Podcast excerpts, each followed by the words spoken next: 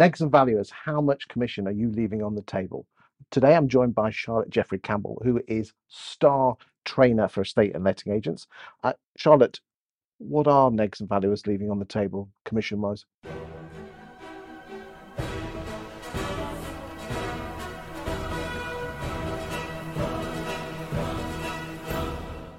Tons. So either it's because they're new. So if you're new to the industry and you don't understand what questions you're supposed to be asking, Well, let's be then honest, the last few years, or we were just we've just been, you know, just been order takers, haven't we? well, we've been order takers. And I think moving forward into this market, you've got to be creative, you've got to spot opportunities and build your own opportunities. So I think if I look at it from my own perspective recently, so I wanted to buy a property. I rang up to make an offer, uh, to make a to, to make a viewing. Um, I got an email back saying, "Oh, by the way, do you have a property to sell?" There was no conversation about it. It came by email, even though I rang up to arrange the viewing. At that time, I had a house to sell. I'm also a landlord. I own properties. They've all been remortgaged, and I have changed agent since then. I also have since bought a property, and my partner, who I then married and got um, uh, had a house to sell, he sold a house. I reckon by not having a good conversation with me at that outset, that client missed I don't know 15 grand's worth of income over a few years. So I think we always feel like we are just responding to the customer's needs, but we should be questioning and, and understanding our customers' needs to be able to offer advice. Nobody wants to be a salesperson. Nobody feel nobody wants to be sold to, but they genuinely do want advice. I had I, I ended up finding my mortgage by Google. Now that's ridiculous, bearing in mind who I am and what I do. I ended up being like everybody else. I went, I searched for Google for my mortgage advisor. And in terms of my conveyancing, I went for the person who was recommended to me because it was easy. So Is that a lack of training or or I think it's process and training. I think it's a combination of the two because I think computer systems are brilliant. And I worked for what was before Viva in, in the late 90s. And my job was to persuade people to sign have up been as a see. child? I was a child. I was a child, child negotiator. But we tried to persuade people to go from pen and paper and hot boxes to the CRM system. And at the time, it was brilliant because it saved me writing out envelopes. It saved me sticking mini prints on. It saved me spending hours organizing my information. But we've gone way, way too far. And all the skills of proper estate agency have been lost. And often the quality of the information put into the computer system is poor. So what we end up doing, and every trainer will say this because I'm not unusual, we end up interrogating our customer. We blast them a load of information, even if we do that. Like you know, when I mystery shop nowadays, we don't even do that very well because we're so overwhelmed with the number of buyers. We don't need to, but we forget that there's so much business out there that we should be getting. So we've got to go back to, and I know it's an awful phrase and I hate it, the basics, but they are really important. And every time I speak to an estate agent who's over 40, they go, ah, yes, the old days, the good old days. Well, you actually had a conversation with people Yeah. instead of saying, "Do you have a mortgage?" Yeah, do you need a mortgage? Well, they're not even you got a asking. property to sell? They're not even asking No, they're that. not. They're not. They're missing that. They are. And you know, and I'm not critical. I, I hate to be one of these trainers who's dismissive of the skill set in the industry because that's not true. And there's an awful lot of really, really good agents out there. But I think we're so busy, we almost get into into bad habits much quicker nowadays. But for me, the basics, you know, are we asking open questions? And I do this in training courses all the time. And I run little sessions with people because obviously Able Agents online, but I also do training. And in these groups, and I say to somebody, right, Chris, give me an open question. Do you know what? Out of a group of 10, four or five will still come back with closed questions. It is so deeply embedded in us to be asking closed questions. It's really hard to move away from it. Okay, so give me some examples of the difference between an open and I'm assuming a closed question. Yeah. So, closed question have you, do you, are you, can you, will you? Which So would have- engender a yes have- or no question, a yes that's, or a, no that's answer. a closed question. Exactly. What yes or no answer or one word answer. You know, we need information. So, have you got a property to sell is an obvious one. That's a closed question. But if you change that to something like, how far have you got with getting your house on the market? That's a much more open question. And you might get all sorts of information from that. So, open questions are who, what, when, where, why, how. They're, they're great open questions. You know, when do you need to move by? What will you do if you don't Okay. move by then? That's your time scale. I'm I'm a big fan of the TEDs, which are a bit softer. I love a TED. Yeah, totally. um, which is tell me, explain to me, or describe to me. Yes. Because again, the problems with the W's is is that it feels like you're being questioned. Yes. What- Ted, tell me a bit about why you're moving.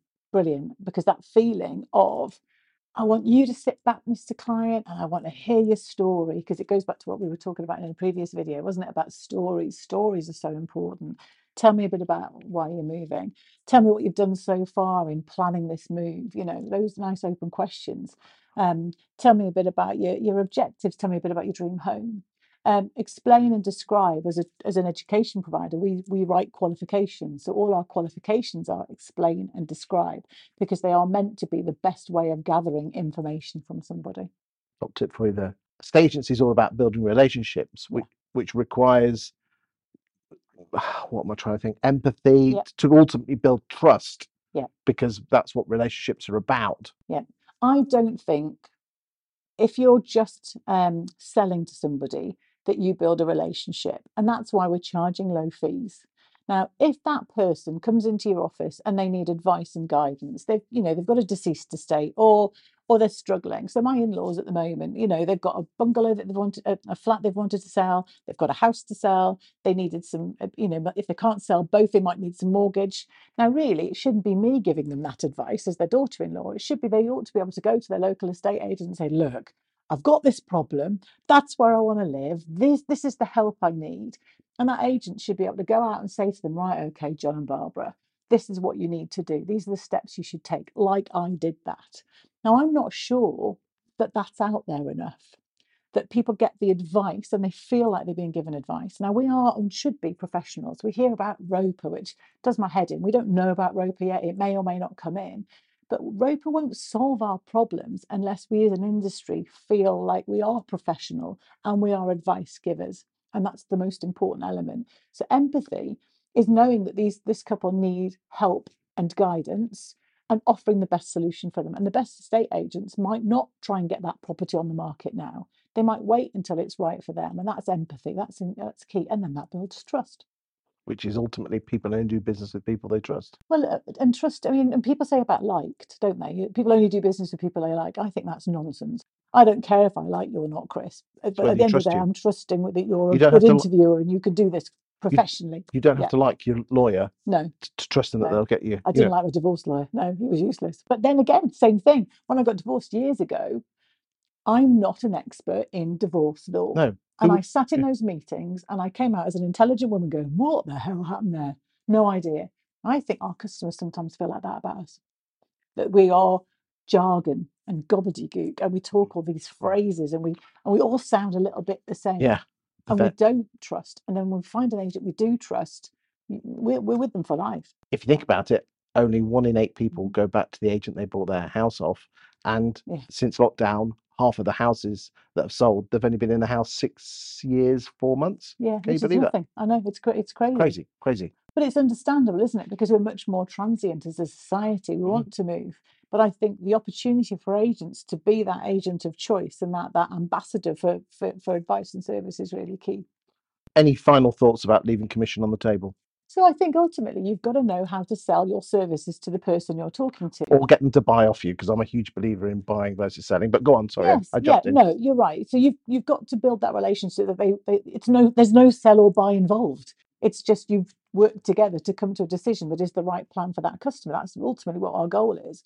But if you don't understand what makes your business different and you don't understand your pro- your properties and how they stand out and how you appeal to your customer, then how can you sell effectively? And and yes, I do want people to buy from us, but ultimately we are in a business of being salespeople. We are rewarded for You have something to sell. We have something to sell. Don't necessarily have to sell it. No, get we them don't to have buy to be salespeople. We have to be expert advisors.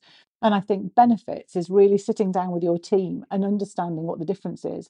And, you know, sitting down with your team and saying, what fees should we be charging? You know, if your team don't believe in the fact that they are different, something as simple as property management.